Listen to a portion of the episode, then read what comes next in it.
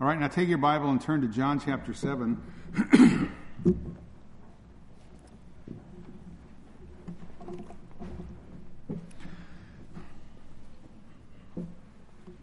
in verse 1. And I'll read down through verse 13.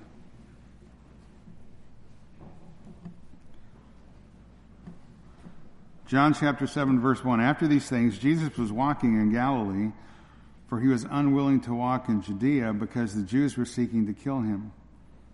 Now, the feast of the Jews, the feast of booths, was at hand. His brothers therefore said to him, Depart from here and go into Judea, that your disciples also may behold your works which you are doing.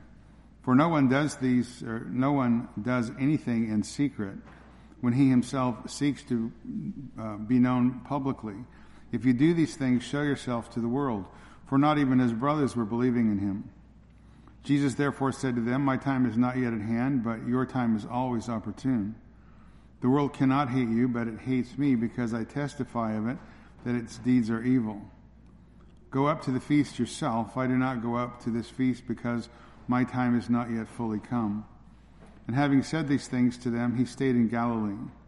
But when his brothers had gone up to the feast, and he himself also, or then he himself also went up, not publicly, as it were, but in secret. The Jews therefore were seeking him at the feast, and were saying, Where is he?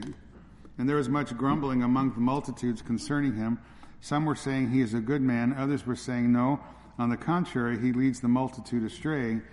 Yet no one was speaking openly of him for fear of the Jews. Let's pray. Our Father and our God, we pray that you would guide us this morning as uh, we look at this uh, portion of uh, your word. Uh, we are thankful for it, and we're thankful for the revelation that you have given to us of uh, yourself and of our Savior, the Lord Jesus Christ. Thank you for allowing us to uh, gather this morning to worship you, our God, because you're worthy of worship. We love you and we adore you. In Christ's name, amen. Well, as you can see this morning, we're done with John chapter 6. We moved on here to chapter 7. It really is a new section in the book of John. I have entitled uh, this morning's sermon, What Do You Think of Jesus? with the subtitle, Hatred of the Holy One. Because both of these are major themes that continue to unfold here in chapter uh, 7 and then into chapter 8. And when we come to chapter 7, we're going to continue to uh, or see a continual mounting opposition to Jesus, a, a, hatred against him that's going to begin to escalate. In fact, the Jews' desire to murder him is probably as strong as it has ever been. Uh, the religious leaders want to kill Jesus. You see that back in chapter 5, verse 18, then here again in uh, chapter 7, verse 1, verse 19, verse 20, verse 25, chapter 8, verse 22, verse 37, verse 40, verse 59. So there is a mounting hatred towards Christ. And the truth is, there's no real rational reason to hate him. Uh, he, he was someone who did only good, someone who demonstrated the love and compassion of God towards mankind, someone who demonstrated God's mercy towards men, someone who came and spoke words that were spirit and they were life. In John chapter 6, verse 69, Peter told uh, Jesus uh, that he and the other apostles uh, would never abandon him in the midst of that mass defection there at the end of that chapter. And they said, Here's the reason because we have believed and have come to know that you are the Holy One of God. Right? We have come to believe and know you're the Holy One of God. It would therefore not only be reasonable to believe in God's Holy One, it would be immensely reasonable to love Him uh, with the, the entirety of one's heart, and completely unreasonable to hate Him. Nevertheless, the chapter begins with those very words after these things, Jesus was walking in Galilee. He was unwilling to walk in Judea because the Jews uh, were seeking to kill him. And Jesus is going to tell his brothers in a few verses, the world cannot hate you, but it hates me. And again, what is it about Jesus that would cause somebody to hate him? Again, the answer is nothing. Again, at least nothing on a justifiable, reasonable uh, reality. In John chapter 15, verse 26, he actually says, They hated me without cause. So mankind's hatred towards the person of Jesus Christ is uncaused and it's unreasonable. But nevertheless, it is a real hatred towards the person of Jesus Christ. And as I've told you numerous times, uh, what is so offensive with Jesus uh, by the natural man or towards the natural man with regards to Jesus is not his works. It's his words. His words are always unacceptable. Look at verse 7. He says in verse 7 The world cannot hate you, but it hates me. Here's the reason because I testify of it that its deeds are evil.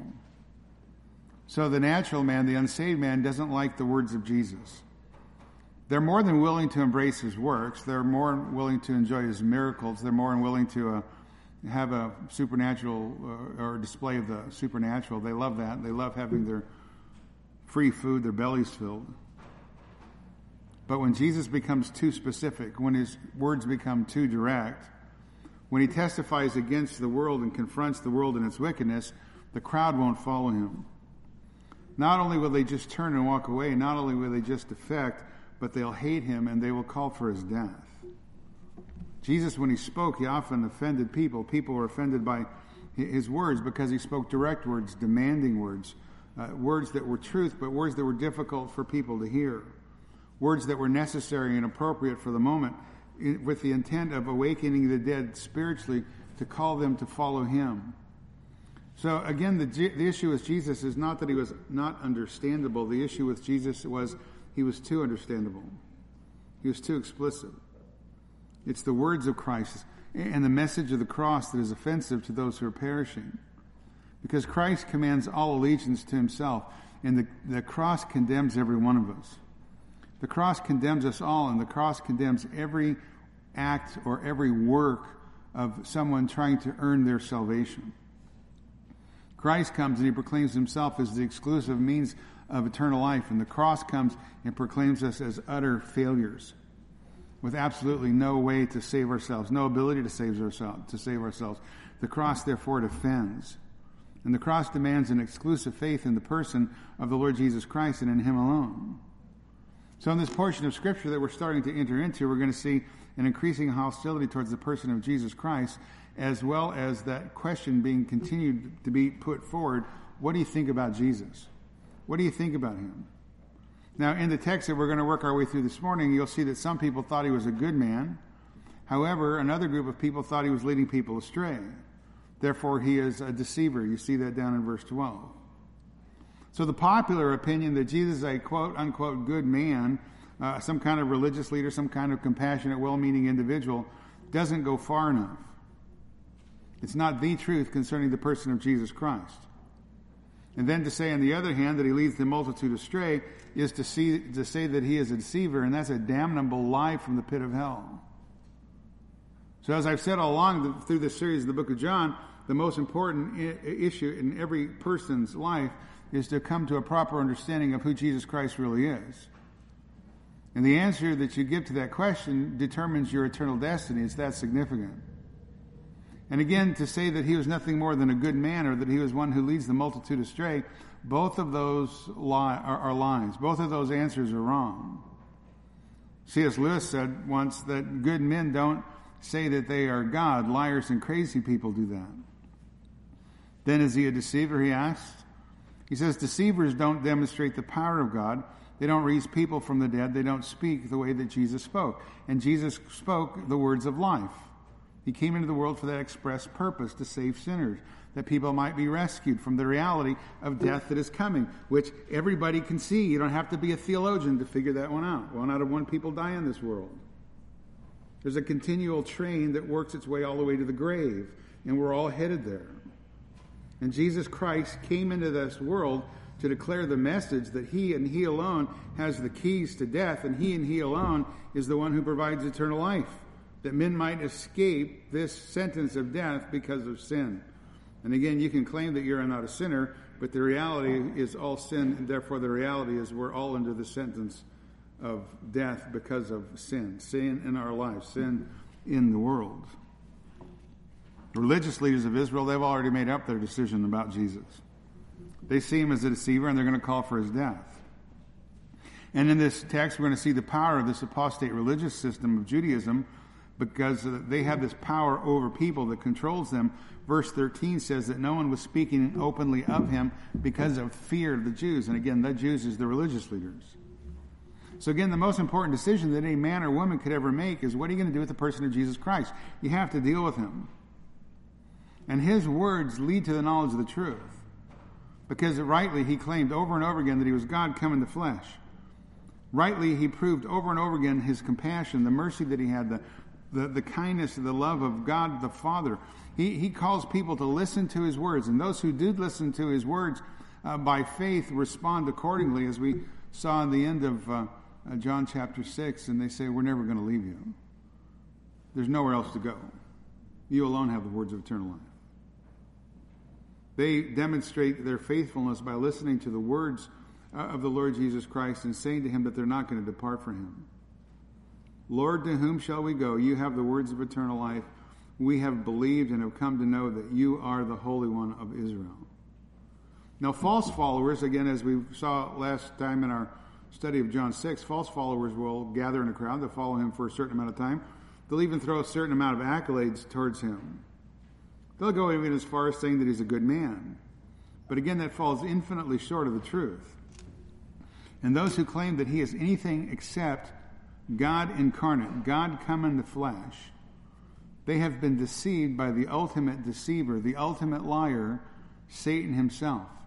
In fact, the Lord Jesus Christ says that very thing. Maybe you want to turn over and look. I was just going to read, but turn over to John chapter 8. It's in verse 40, 3, but we'll pick it up in verse 42. John chapter 8, verse 42.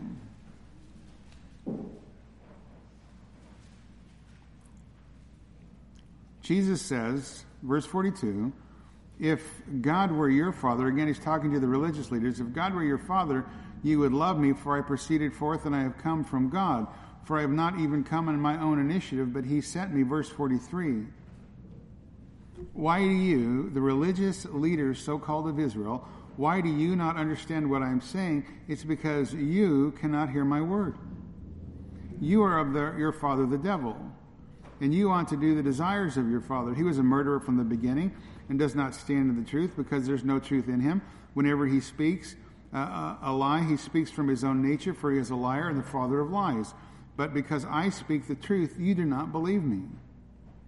Every claim that Jesus Christ is anything except God incarnate shows that people have been deceived by the ultimate deceiver himself, Satan. And again, it's always the words of Jesus that cause people problems. Verse 47 of that chapter He who is of God hears the words of God, and for this reason you do not hear them because you're not of God. That, that is a condemnation and a warning to listen to the truth. Repent from your fallenness. Verse 51 I say to you, if any of you keeps, anyone keeps my word, they shall never see death. And as a result of that, and uh, a little more discourse on Abraham, verse 59 says they picked up stones to throw at him. They want him dead. Again, people didn't hate Jesus for what he did, they hated him for what he said. It's always his words. The natural man simply will just not believe what Jesus says to be true, and the natural man will just simply not believe what Jesus says to be true about himself, about his incarnation, about the reality of the fact that he is the only way to be reconciled to God the Father. That if you want to have eternal life, you have to repent, turn from your sin, and believe upon Him alone. Again, Jesus Christ is the dividing point of all human history. He's the dividing point of humanity. And eternal life, again, only comes to those who repent, who humble themselves under the truth of the Word of God, under the person of the Lord Jesus Christ, and, and come to Christ and to Christ alone. Jesus said back in John chapter 6, verse 47, Truly, truly, I say to you, he who believes has eternal life. And again, that's the premise. I, I, probably mentioned it a dozen or more times through this series so far. This is why John is writing. God wants to communicate. God knows how to speak. God wants to communicate. God wants you to know the truth. John 20 and 31. These things have been written that you may believe that Jesus is the Christ, the Son of God, and believing, by believing, you might have life in his name. God desires for men to repent and come to a knowledge of the truth. Right? That's why this book is written. Go back to John chapter 7. Now, as we come to John chapter 7, there's a time gap here of, of, about six months after the events that happened in John chapter 6. So the events in John chapter 6 took place during the Passover. As it says back up in 6 verse 4. So we're about six months or so down the road, and we're about six months uh, away from the time where Christ will go to the cross, where he'll be crucified. Verse 1 After these things, again, it's a reference to time, to this interval. So it's not just the immediate things that John spoke of in John chapter 6, the, the feeding of the 5,000, the discourse that Christ gave on him being the bread of life, etc., and so forth, the defection of the masses, the great confession by uh, Peter minus Judas, right, that they would not depart because Christ alone is the one who has the words of eternal life. But there are many other events that happen in this time frame, in this past few months, when Jesus was still in Galilee. Now, John doesn't uh, uh, record them, but the other gospel writers do. John chapter 6 that we saw uh, at the Sea of Galilee in, in, the production of the food is probably the height of Jesus' uh, public ministry. When the masses turn away from him, there at the end of that chapter, the masses turn away from him. His public ministry begins to fade away. And for the most part, he uh, disappears from the public arena. Instead of remaining in uh, populated centers, population centers, he travels the length and the breadth of Galilee. He goes from Tyre to Sidon to the northwest uh, of Galilee to the Decapolis, a place where there are 10 cities together, uh, 10 cities of the, of the Gentiles, as Mark 7 tells us. It was also during this six months that he did other uh, miraculous healings. He cast out demons. He fed 4,000, as it says in Mark 15. But the focus of this six month period of time is really him being with the 12, him teaching the 12 extensively the truth. And probably the two greatest events that happened during this time period is number one, he begins to tell his disciples for the first time that he's going to be rejected. He's going to be rejected and he's going to die. But then he's going to rise from the dead. Matthew 16, 21. From that time, Jesus began to show his disciples that he must go to Jerusalem and suffer many things from the elders and the chief priests and scribes and be killed and raised up on the third day. The second great event that happens during this time period is his transfiguration. Matthew chapter 17, Jesus takes his inner circle, Peter, James, and John, uh, to the mountain, and they get a glimpse, a glimpse of his glory, which is important for them to see in light of the coming events that are about to unfold that are going to be very difficult for them to understand. Again, the events of the fact that Christ is going to be rejected, he's going to be crucified, uh, he's going to be executed upon a cross. So during this six month period of time, there is an intense training of the 12. Uh, he focuses on them, he teaches them the truth. Uh, concerning himself, concerning the kingdom, uh, preparing them uh, for what is about to happen. Uh, and again, the fact that he's going to be arrested, he's going to be scourged, and eventually murdered, but victoriously he'll rise from the dead. It's interesting that Jesus only spent two days with the 20,000, right, who eventually um, walked a- away from him as he declared the gospel to them. Very quickly, his words separated out, again, the true from the false, the false followers from Christ from the true. And he's going to spend the next six months predominantly in intensely training these 12 apostles who are his true followers. So after these things, Jesus was walking or traveling, really carrying out ministry and life in Galilee, for he's unwilling to walk in Judea, meaning to conduct his ministry there because the Jews, the religious leaders, again, were constantly trying to seek to kill him. Now, Christ wasn't afraid to die, wasn't unwilling to die. That's the very reason he's come into the world. It says that in John chapter 12, verse 27. But it was not yet the time, the right time in God's plan for those events to take place leading up to his death. So Jesus has been gone from Judea for a year. He's been ministering in Galilee. And in that interval of time that he has been gone, the hatred for him in Judea is continuing to grow. But now it's getting very close to the time where he's going to go back into that area, verse 2. Now the feast of the Jews, the feast of booths, was at hand. His brothers therefore said to him, Depart from here and go into Judea, that your disciples may also behold your works which you are doing. For no one does anything in secret when he himself seeks to be known publicly. If you do these things, show yourself to the world, for not even his brothers were believing in him. So the feast of the Jews, the feast of booths, or perhaps in your translation it says tabernacles, was at hand. Now in Israel, there were three great feasts that the Jews celebrated uh, in, in, Jerusalem every year. Every male was expected to be at the Passover, which is in the spring. Pentecost, which was 50 days after the Passover, and then the Feast of Booths or Tabernacles, which was in the fall, about five days after the Feast of Pentecost. It was on the 15th day of the seventh Jewish lunar month, a Tishri, which would have uh, included our last few days of uh, September and the first few days of uh, October. So the Feast of Tabernacles or the Feast of Booths uh, had uh, a couple of purposes, multiple purposes. It obviously looked back to remember the time where Israel wandered in the wilderness when God brought them out of uh, Egypt and they lived in tents or booths during the 40 years of wandering. It was also an opportunity to rejoice in God's goodness and provision at the completion of the harvest season.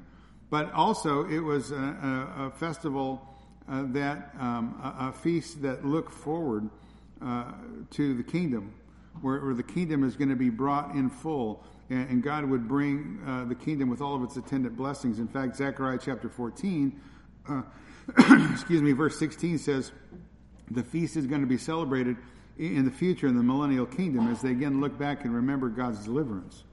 It, it was a week long uh, celebration. It was a celebration that uh, the historian Josephus says was the most joyous of all the three feasts. In fact, there was a rabbinical saying that went something along this line that a man who had not seen the festivities at Tabernacle didn't know what Jubilee is. Right? So it was a great time of rejoicing.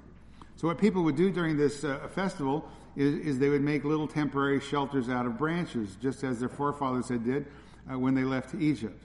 And there were these little booths or little shelters everywhere. City dwellers, uh, city dwellers would build them on their roofs of their houses or in the streets or in the squares, and, and they were just everywhere.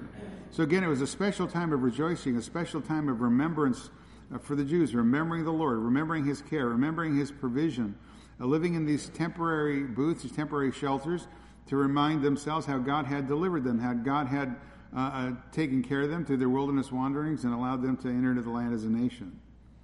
J.C. Ryle says it was uh, the, the feast that more sacrifices were af- offered than any other Jewish sacrifices. Uh, according to one uh, writer I read, said 70 bulls were sacrificed uh, during this feast at the temple.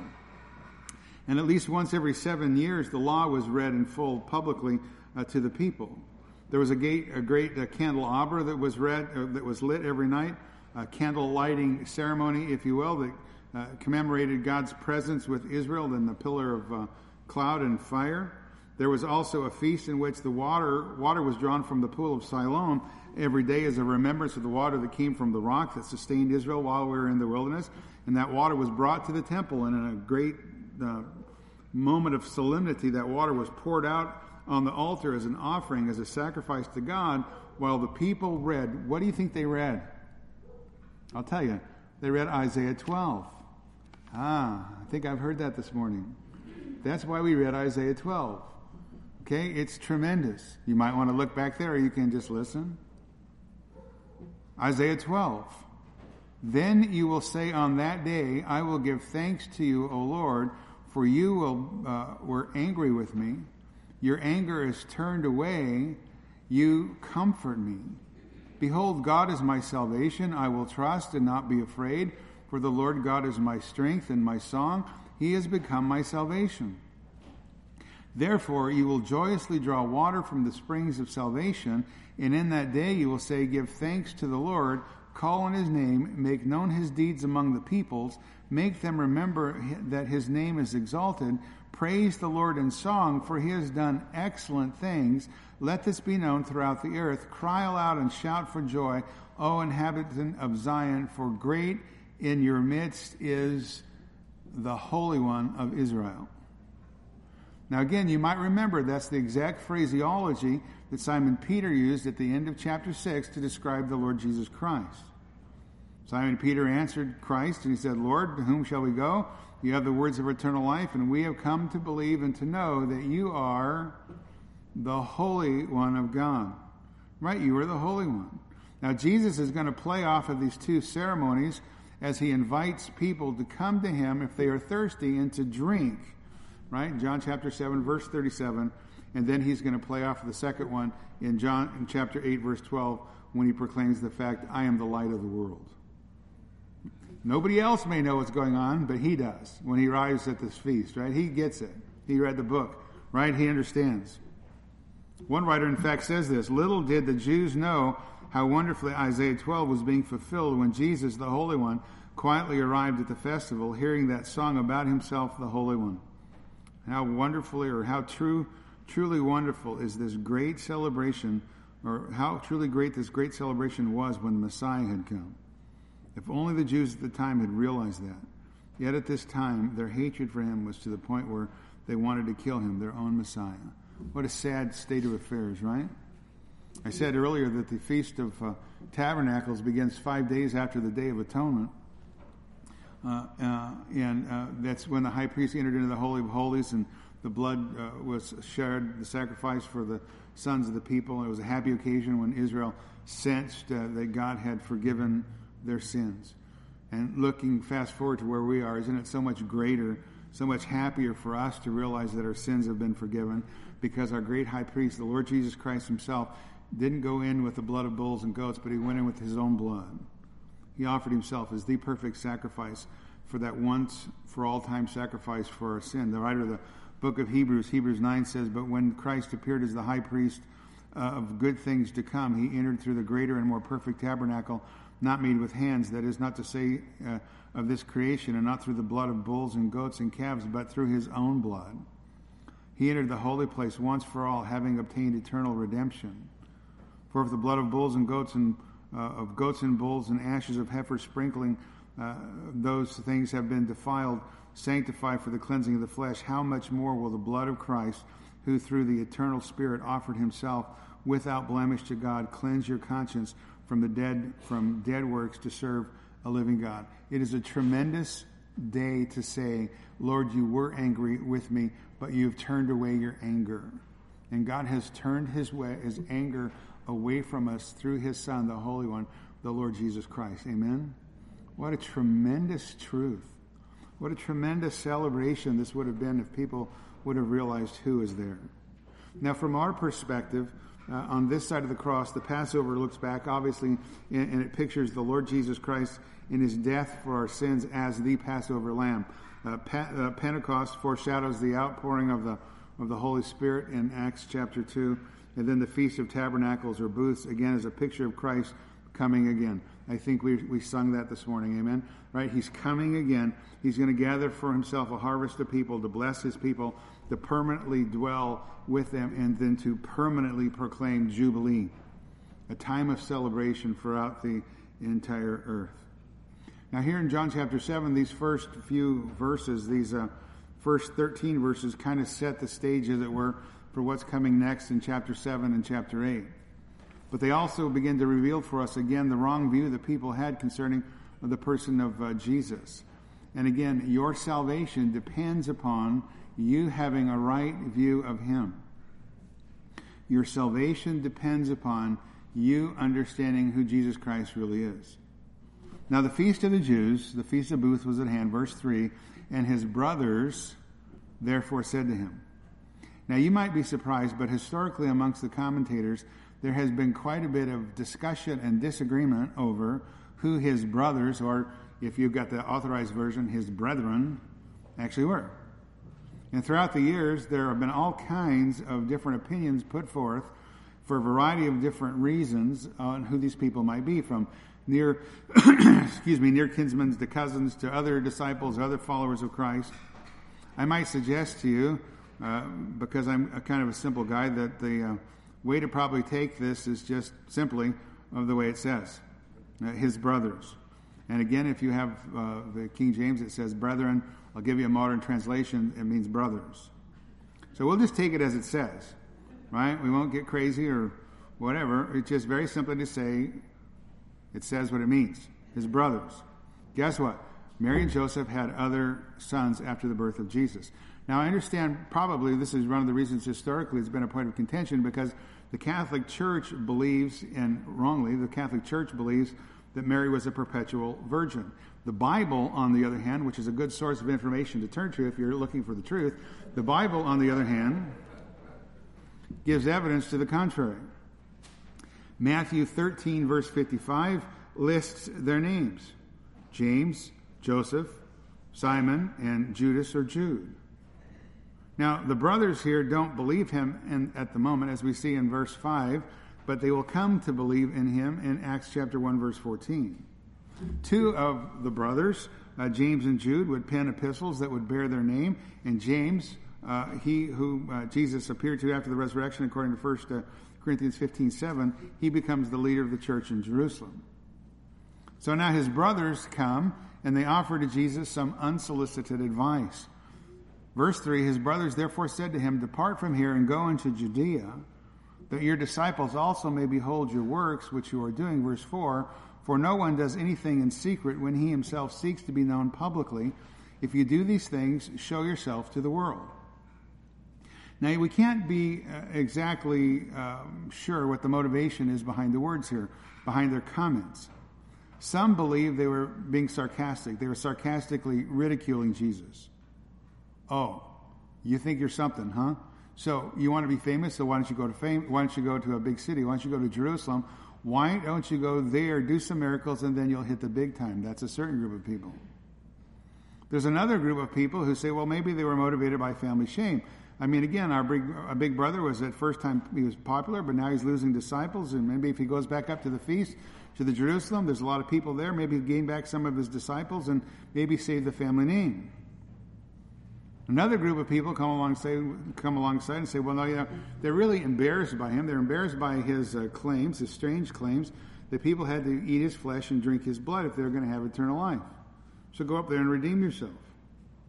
There's another group of people who say, there's a lot of people who got a lot of opinions, right? There's another group of people who come along and say, well, they gave some advice. It was sincere advice, but it was worldly advice. Look, if you want to make your messianic claims known, you need to prove yourself to the religious authorities at Jerusalem. Go up to the capital city. Now, again, we don't know the exact motivation behind the comments that the brothers make. We do know for certain that they're not zealous for him to show his glory, because again, they don't believe in him as that kind of a Messiah, according to verse 5. Some have suggested perhaps there's another, even maybe dual motivation for their words. Perhaps they want to see another sideshow. Perhaps they want to see Jesus perform some miracles so they could again continue to think about this thing and decide for themselves whether or not his works are genuine. I don't know. That's just another line of, uh, of thought. Perhaps they were amongst a group of people who uh, thought uh, that when Messiah came, he'd be a political Messiah, just like the crowd believed back in uh, John chapter 6. They were thinking maybe if he was really the, the Messiah, that he'd go to Jerusalem, he'd go to the, the political center of Israel, uh, he would go before the ruling authorities, and the ruling authorities would put their stamp of authenticity upon him, uh, not by ministering out in some backwoods places like in, in Galilee, but again, go, go to the big cities where people can see you. His brothers therefore said to him, Depart from here, go into Judea, that your disciples also may behold your works which you are doing. So again, we don't know. Now, verse 4 would make some sense from a worldly perspective that again, if the brothers believed he was some kind of political messiah, he probably should do a better job marketing himself, right? A better job in marketing himself. He can't be in the backwoods, you got to go to the big city. Verse 4 For no one does anything in secret when he himself seeks to be known publicly. If you do these things, show yourself to the world. So again, the brothers' remark here in verse 4, as numerous commentators have noted, is not too far off of the same temptation that Satan gave to Jesus to jump off the pinnacle of the temple. Right? Let jump off the pinnacle of the temple, let the angel safely carry you to the ground, and everybody will see they'll be astonished and they'll follow you as the Son of God, back in the Mark or Matthew chapter four. I mean, you can just hear the echo of Satan's challenges in, in their statement. If you do these things, show yourself to the world. Satan again in Matthew chapter 4 verse 6. If you are the son of God, throw yourself down. It is written, he'll give angels charge concerning you and on their hands they'll bear you up lest you strike your foot against the stone. Now it's interesting in Matthew 4 that the word if there is known in, in, in the language as a first class condition that means it's an indicative, it's a statement of fact, it's not subjunctive. What does that mean? It means this there's no doubt in Satan's mind, he knows who Jesus is. So in, in chapter 4, it could be very easily translated since you are the Son of God, throw yourself down. Right? It's the same kind of a challenge. Since you're the Son of God, put on a display. Do something spectacular so that you can draw attention to yourself. Again, his brothers, get out of the backwoods, go to the big city right? You can't market, you can't sell yourself or your product if people don't know about it. But again, this wisdom that the brothers are giving is satanic wisdom. It's worldly wisdom. For no one does anything in secret when he himself seeks to be known publicly. If you do these things, or since you do these things, show yourself to the world. Again, they weren't even necessarily arguing against the fact that he did the miracles, but they don't believe upon him as the Savior, their Savior to save their souls. They don't realize that the miracles that he had performed were an affirmation of the fact that that's indeed who he is. He's God's son. Nobody raises people from the dead. Nobody gives sight to the blind. Try to take that to your fake um, uh, healing ministry that some joker who doesn't have the power, who claims to have the power to heal people's uh, um, diseases, take your blind relative and say, give them sight. I guarantee you they won't let you in the building. If they let you in the building, they won't let you in line because they don't have that kind of power. Jesus had that kind of power. Jesus pretty much distinguished himself as the most unique person who ever walked the planet. Unbelief in him is ridiculous. And again, as I've mentioned to you before, uh, the reality of his miracles were so numerous that nobody ever dared say he didn't do these things. The religious leaders came to the false conclusion because their father is the father of lies that he did things that he did by the power of Beelzebul, which is again is a ridiculous a- a- a- acclamation or, or uh, uh, affirmation. Prove yourself. Go to Jerusalem. Do something spectacular. Put on a put on a bigger show. Hey, you put on a pretty good show there at the Sea of Galilee. Put on a bigger show at a bigger city, and then everybody will believe. At best, the advice from the brothers is a marketing strategy. If you do this, people will come to your church, and you can have a big church. Well, maybe I don't want a big church. Maybe we don't want a big church. Maybe we just want the church that God calls to the building. Huh? Lots of people willing to put on a dog and pony show to attract a crowd, and I've told you, and I've told the elders from day one, I can attract the entire city of Xenia to this building in one Sunday morning. Absolutely guarantee you. All we have to do is light the, light the building on fire and just stand back and watch it burn. The entire city will come to watch it, and then we have accomplished our goal to attract the entire city. If that's what our goal was. That wasn't Jesus' goal. It's interesting that he spends two days with the 20 the 20,000, he spends three years and intensely six months with uh, 12 because he wants to teach them the truth. I think if you were to look at the life of Jesus, you'd see something to say there for the discipling ministry of the person of the Lord Jesus Christ and the discipling, how making disciples. I think I read that somewhere towards the end of the book of Matthew, the 28th chapter, where he says something about making disciples. To make disciples, you got to have life on life, you got to spend time. The worldly marketing strategy of the brothers is if you are so uh, important, go to the big city. Right? If you do these things, it really foreshadows the mocking that the Lord Jesus Christ himself will uh, receive when he's on the cross in Matthew chapter 27, verse 40. If you're the Son of God, come down from the cross. Right? Prove yourself. He's already proved himself. Proof isn't the issue, it's the hardness of mankind's heart. So Jesus' brothers are not giving him godly advice because Jesus' brothers have completely misunderstood who he is, why he's come into the world. Again, verse 5, John tells us that. For not even his brothers were believing in him. Right? Jesus has just told us in chapter 6 what it really means to, to believe upon him. You got to eat his flesh. You got to drink his blood. Obviously, metaphorically, spiritually. You got to take him in completely. You got to assimilate him. You, you got to commit the welfare of your soul entirely to him. And like most of those in chapter 6 who uh, only followed him for a little while, even his own brothers wouldn't follow him. Even his own brothers wouldn't believe upon him like that. It is somewhat of an amazing reality that these gentlemen grew up in uh, the very same household as Jesus. They lived in pro- close proximity to him, and yet they were still unbelievers. They were lost. Now, many commentators come at this point and they suggest, well, how difficult it must have been to live with a brother who never sinned. I don't know. Never lived in that environment before. Neither of us. Any of us.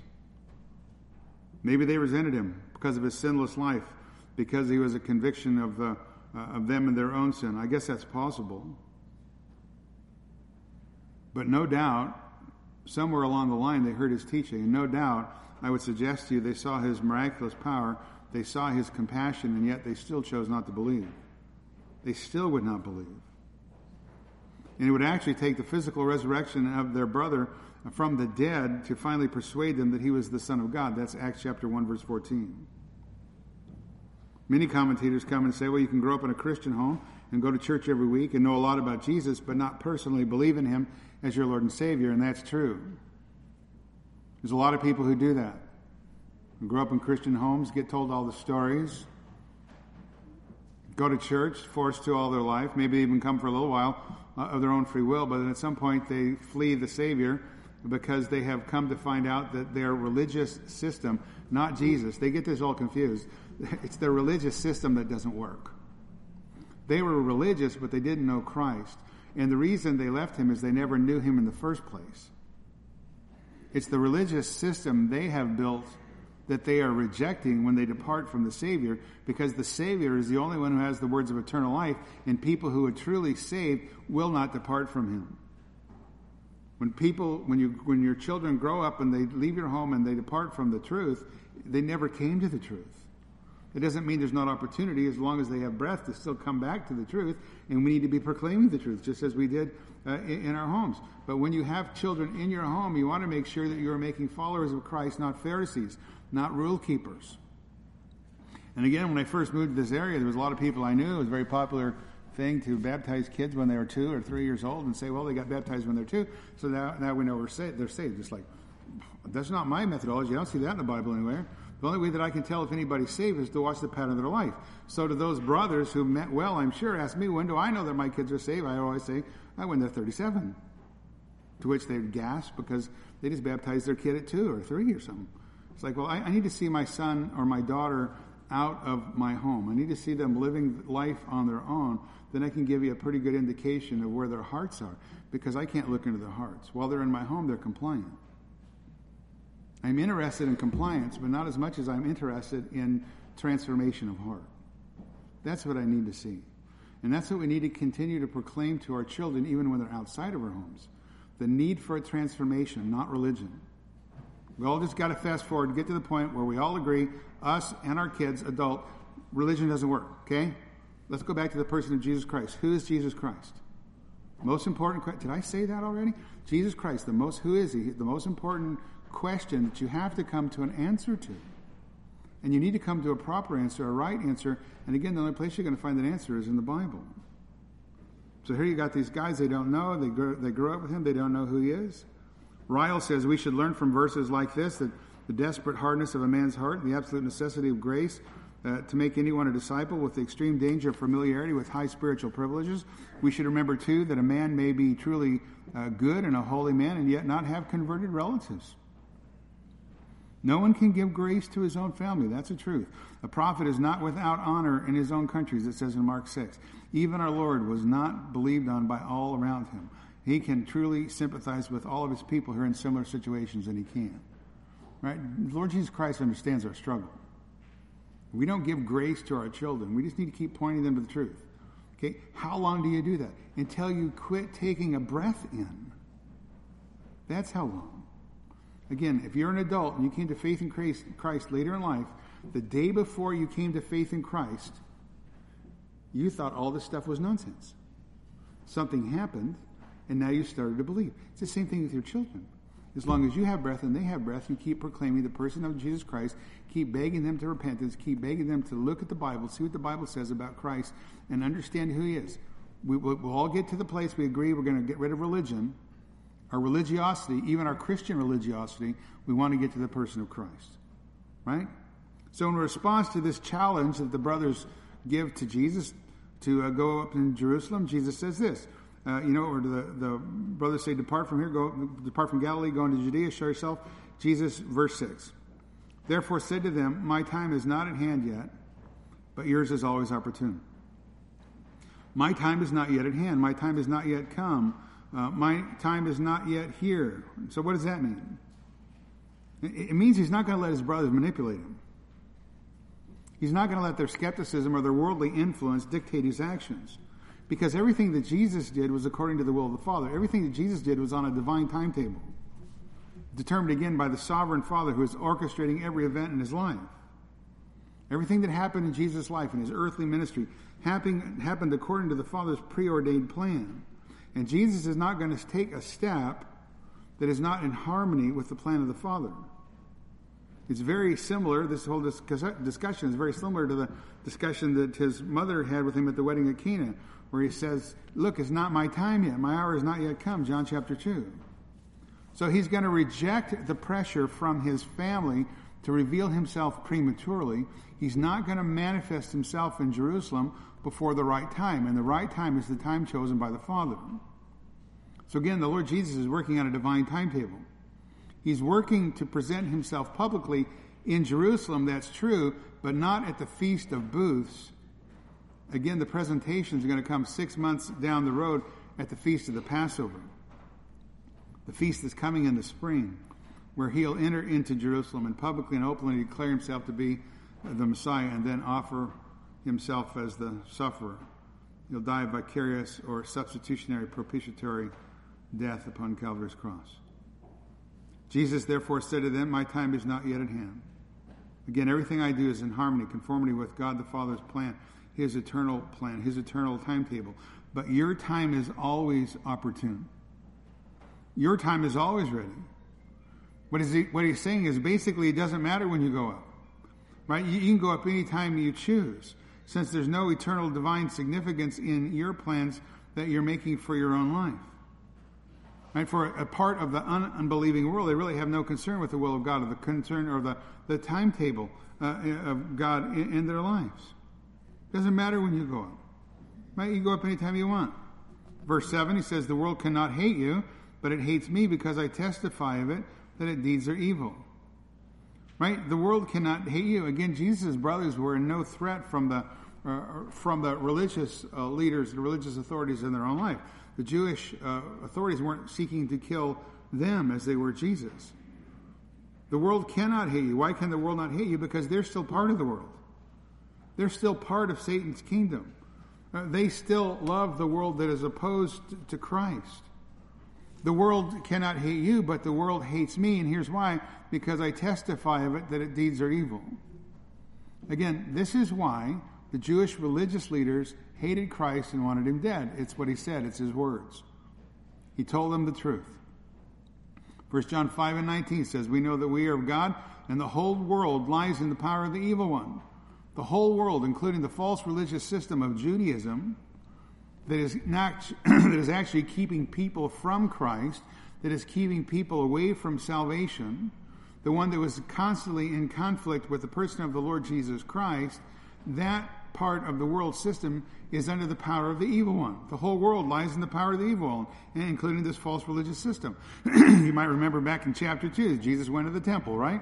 And he made a public statement at the beginning of his, excuse me, the beginning of his ministry. He goes into the temple. He turns over the tables of the of the money changers, who is making his father's house a house of merchandise or a, den of thieves. He takes a, a, skir, a, a court of uh, uh, of, uh, cords, a scourge of cords, and he drives everybody uh, out of the temple, right? To say this is a holy place. And they hated him for, for that. They hated him. They, they, refused to believe upon him. They wanted him dead. Uh, he's a threat to their entire system. He's a threat to their to their income. He's a threat to their power that they have, and they wanted to keep over the people whom they controlled through fear. Again, verse thirteen. The world can't hate you, but it hates me because I testify of it, that its deeds are evil.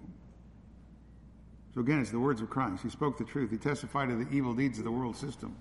again, the most perfect, pure, kind individual who's ever walked the planet. And the world hated him. The religious hated, religious leaders hated him. They hated him because he spoke the truth. He spoke the truth and their deeds were evil, therefore they hated him. Now, again, not only the religious leaders, but it's all men, right? All men who don't know Christ. Someone has said the natural man thinks he loves truth, purity, justice, kindness, and goodness. Boy, don't you hear a lot about that in our, our world? We're so into justice, long as we define it. The natural man thinks he loves truth, purity, justice, kindness, goodness, but when the paragon of all the virtue, Jesus Christ, came to the earth, they hated him. They killed him because he was a living witness against all their wickedness and all the wickedness in their own lives. That's still true today, is it not? We're into all these so called virtues as long as, again, the world defines them. When the person of truth steps into the room and declares the truth, the world hates him. Another has said, Many today do not believe in Christ. In fact, they hate him because to do so would mean the end of their plans, their prestige, their control over their own lives. They like the lives they have and they don't want to face the truth that they are rebels against the Holy One of God. That's the truth. That's reality. And as the world and the culture around us continues to collapse, as the truth finds no place, there's going to be more and more hostility directed towards us. You had better believe that. And you had better be preparing for that. Prepare for that. Expect it's going to come. I, am not some tea leaf reader. I'm not speaking speculation. I'm speaking truth. I'm speaking the word of Christ. John 15, 19. If you were of the world, the world would love its own, but because you are not of the world, I chose you out of the world, therefore the world hates you. Paul, 2 Timothy 3 and 12. Indeed, all who desire to live godly in Christ Jesus Do you desire to live godly in Christ Jesus? Well, this is what you signed up for. All who desire to live godly in Christ Jesus will be persecuted. But evil men and impostors will proceed from bad to worse, deceiving and being deceived. We are just entering into that here into the West. Prepare your hearts. Love the Lord Jesus Christ. Commit yourself to follow him. We're not going anywhere else because you alone have the words of life. Amen. There's nowhere else to go. J.C. Riles offers uh, this advice. He says, True Christians must never be surprised if they're hated like the Lord. The disciple is not above his master, as it says in Matthew 10. Marvel not, my brethren, if the world hates you, as it says in 1 John 3. The fact the more like Christ they are, the more likely they are to be hated. Moreover, they must not be cast down and must make themselves uh, they must not be cast down and make themselves miserable under the idea that there is their inconsistencies the world hates. And if they were more cons- uh, consistent and lovely uh, in, in, the life of the world, then the world would like them better. This, he says, is a complete mistake and a common delusion of the devil. What the world hates about Christians is neither their doctrines nor their faults, but their holy lives. Their lives are constant testimony against the world, which makes the men of this world feel uncomfortable, and therefore the world hates them, end quote. Now, no doubt our lives do stand out as a testimony. At least they should stand out as a testimony against the world and their sin, but it's also the Word. It's the Word of truth. It's the Word of Christ, the Word of the truth. It's the Word of the cross that is offensive to those who are perishing. So it's doctrinal truth, doctrinal clarity the world will not tolerate. We can all get along and have a religious gathering as long as we don't become too specific on what we agree on. Right? If we can have the lowest common denominator, then we can get along. But when we start becoming specific, people uh, object to that because they object to uh, they object to truth. Ryle goes on and he says, "Let us note that unpopularity among men is no proof that the Christian is wrong, either in faith or practice. The common notion of many that it is a good sign of a person's character to be well spoken of by everyone is a great error. When we see how our Lord was regarded by the wicked and the worldly of his day, we may well conclude that it is a very poor compliment to be told we are liked by everybody. There can be surely very little witness about our lives if even the wicked like us. Woe unto you when all men speak well of you. Luke 6 and 26. He says that sentence is too much forgotten. Now, that's an accurate statement and an astute observation, but we have to make sure that we, on a personal level, are, are not intentionally unlikable. That we, on a personal level, are not uh, too difficult to get along with because the message of the cross is difficult enough for the unbeliever. Right? The message of the cross is difficult enough for the unbeliever to accept. We're called to be ambassadors of the gospel of grace. We are called to be ambassadors of the gospel of grace. We still live in the age of grace. This is not the day of judgment and condemnation. God is still offering to men freely through Christ forgiveness of sin for those who repent and believe upon him. We are ambassadors of that great good news. And we have to remember that. And as we represent Christ and represent Him well in the world, you are the salt and you are the light. And that is the light of the truth that we have to proclaim. Judgment is coming. God will take care of that. We should warn people of that, but we are to be the proclaimers, heralds of the ambassador of the gospel of grace. Verse 8 Go up to the, fe- the feast yourself. I do not go up to this feast because my time is not fully yet come. Verse 9 Having said these things to them, he stayed in Galilee. So the brothers say, Go up, and then he says, I'm not going to go. He refused to go with them. Again, it wasn't the time for him to present himself publicly. The religious leaders are looking for him, they still want to kill him. Now, history tells us the time that the way people would travel up to the feast is there probably would have been a huge caravan of people who had made this journey together. Which, again, a public caravan, a public journey would have perhaps risked this overexposure on a public level. And then, again, maybe some people would come and try to make him by uh, king by force, as they wanted to do back in chapter 6. Perhaps this kind of great public spectacle would trigger a premature triumphal entry uh, by, by the populace. E- either way, he would he, he would have sparked a confrontation with the Jewish religious authorities before the proper time, which would have resulted in his early death, his, his improper timing of his death, which again is going to be in the spring at the Passover. Verse 10 But when his brothers had gone up to the feast, when he himself, or when the, his brothers had gone up to the feast, then he himself went up, not publicly as it were, but in secret.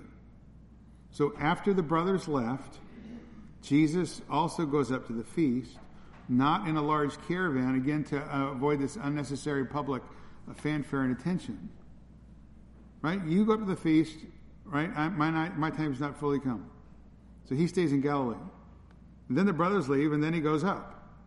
Now, there are some commentators, and I understand this. Some people, some people always see conflict when there's no conflict. There's no conflict between those two portions of Scripture.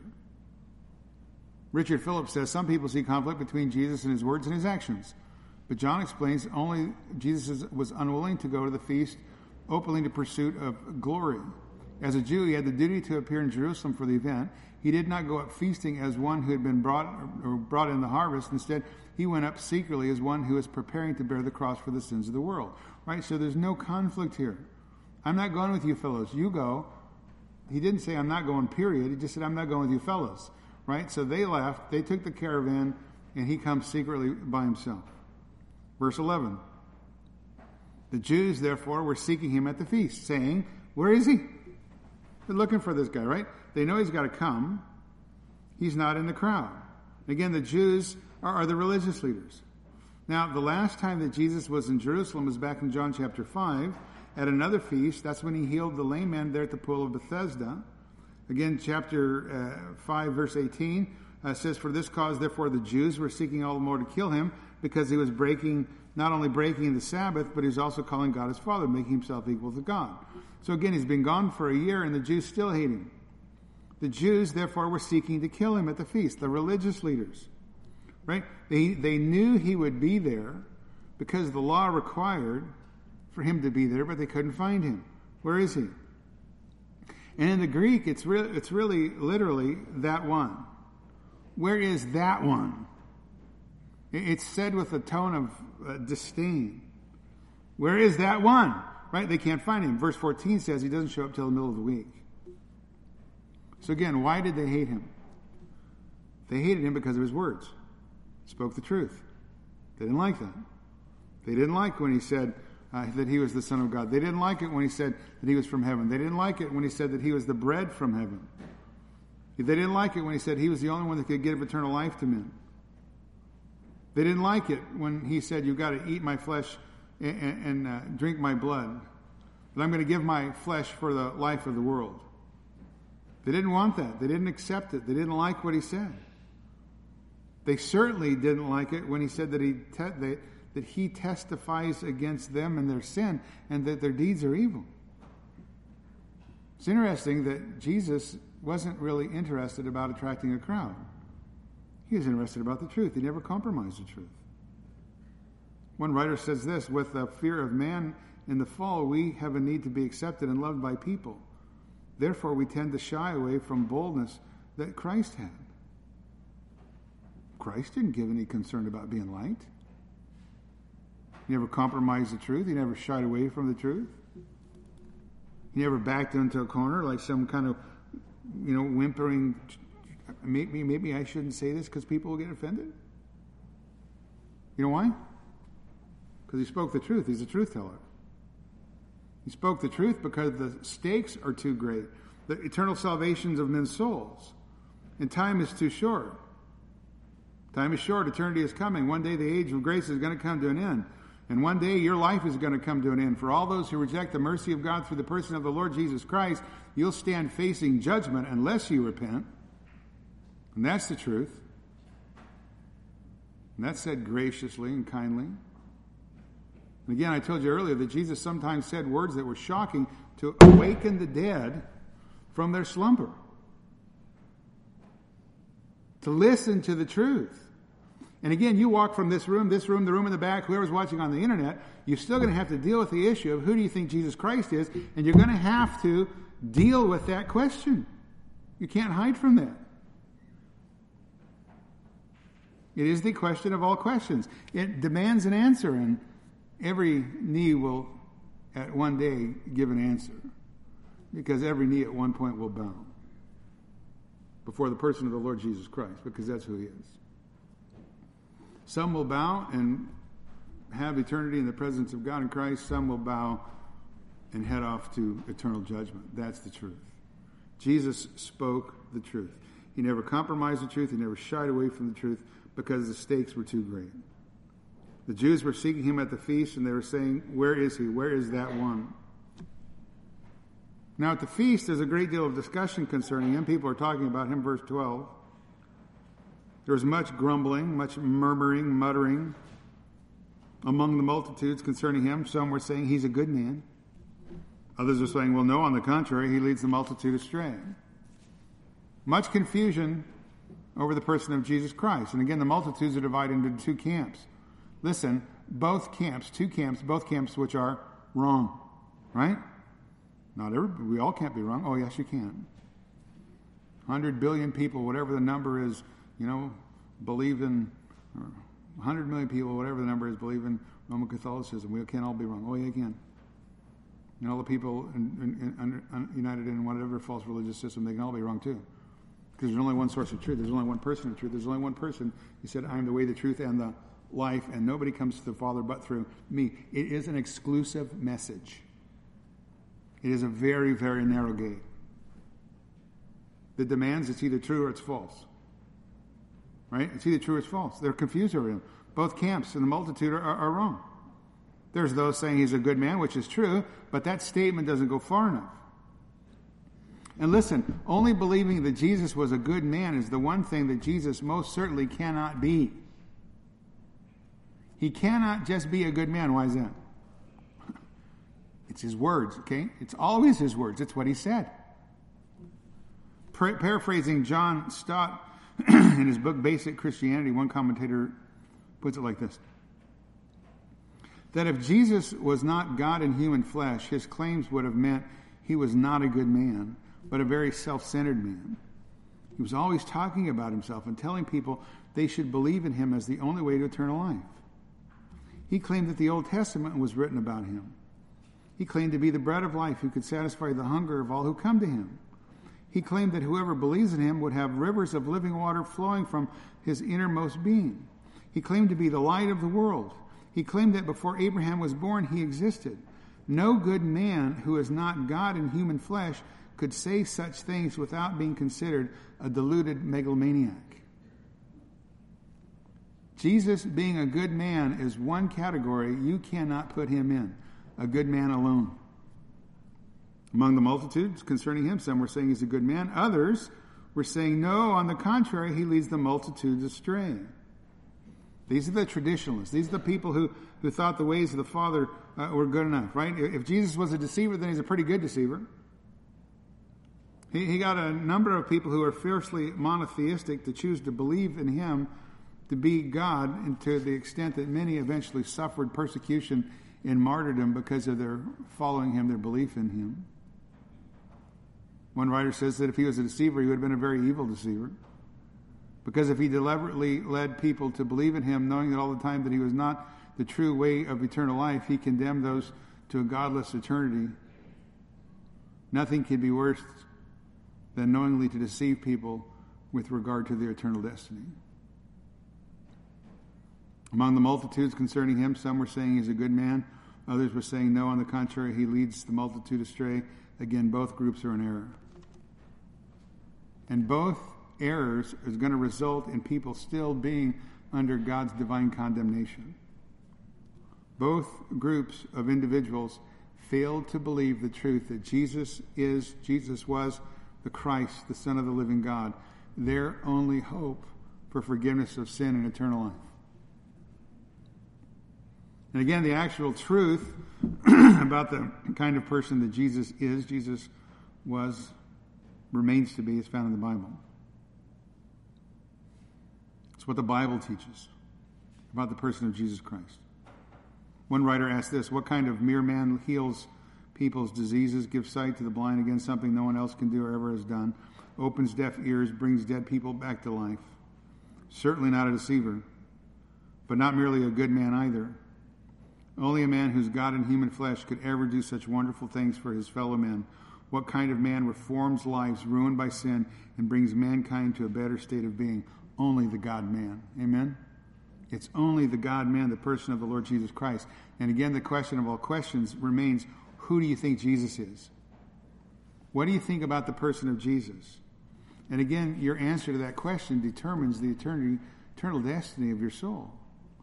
Verse 13 says, Yet no one was speaking openly of him for the Jews. I mean, the Jewish religious leaders rejected Jesus. They, they, they wanted him dead. They were slandering him as a deceiver. But again, the deceiver, a deceiver doesn't come and perform the supernatural, compassionate, authenticating miracles that Jesus performed. Now, at this point, the Sanhedrin, the, the, the Supreme Court of uh, Judaism, had not rendered a formal judgment regarding Jesus. So the people are very careful because of their fear. They're very careful in their words. They're not speaking for him, they're not speaking against him. They're kind of waiting to hear the official response from the Jewish religious leaders. Right? They don't want to. They want to make sure they, they, they don't go too far. They're murmuring, right? They want to make sure they don't go far and say something in the open they shouldn't say because they know that the Jewish religious leaders are going to bring judgment upon them. The consequences of doing so, they don't want a part of. No one was speaking openly of him because of the fear of the Jews. Proverbs 29 25 says, The fear of man brings a snare. Again, the question of the hour is what do you think about Jesus? What will you do with him? Again, your eternal destiny depends upon your answer to that question. And again, there is absolutely, I, I hate to tell you this, and I don't hate to tell you this, but there's no place for neutrality. You think you can just slide through life and take a pass on this question. You are fooling yourself. You are showing the fact that you have been deceived by the deceiver of all deceivers. Jesus Christ says, He who is not with me is against me. Jesus Christ, through a line in the sand, says, There it is. He who is not with me is against me. Jesus Christ said, Whoever shall deny me before men, I will also deny him before my Father who is in heaven. Jesus Christ draws a line in the sand saying, You've got to make a decision. God, in His kindness, has allowed you to hear the truth, the grace, the mercy of God over and over again and if unto this day you have not repented and placed your faith in Christ, you, my friends, are an absolute fool. You are giving tangible evidence of Satan's active activity in your life, deluding you to not believe the truth of the kindness of God through his Son, the Lord Jesus Christ. Simon Peter answered, Lord, to whom shall we go? You have the words of eternal life, and we have believed and come to know that you are the Holy One of God. Amen. Our Father and our God, we're thankful for this look into your word and thankful for the kindness, the grace, the mercy you show us through Christ. Thank you for this continual study that continues to point all men to the Savior. And I pray, Lord, that we who know him will rejoice and increase in our love for you are God and Christ our Savior, and for those who don't, that this might be the day that they would repent and place their faith in him. We pray these things in Christ's name. Amen.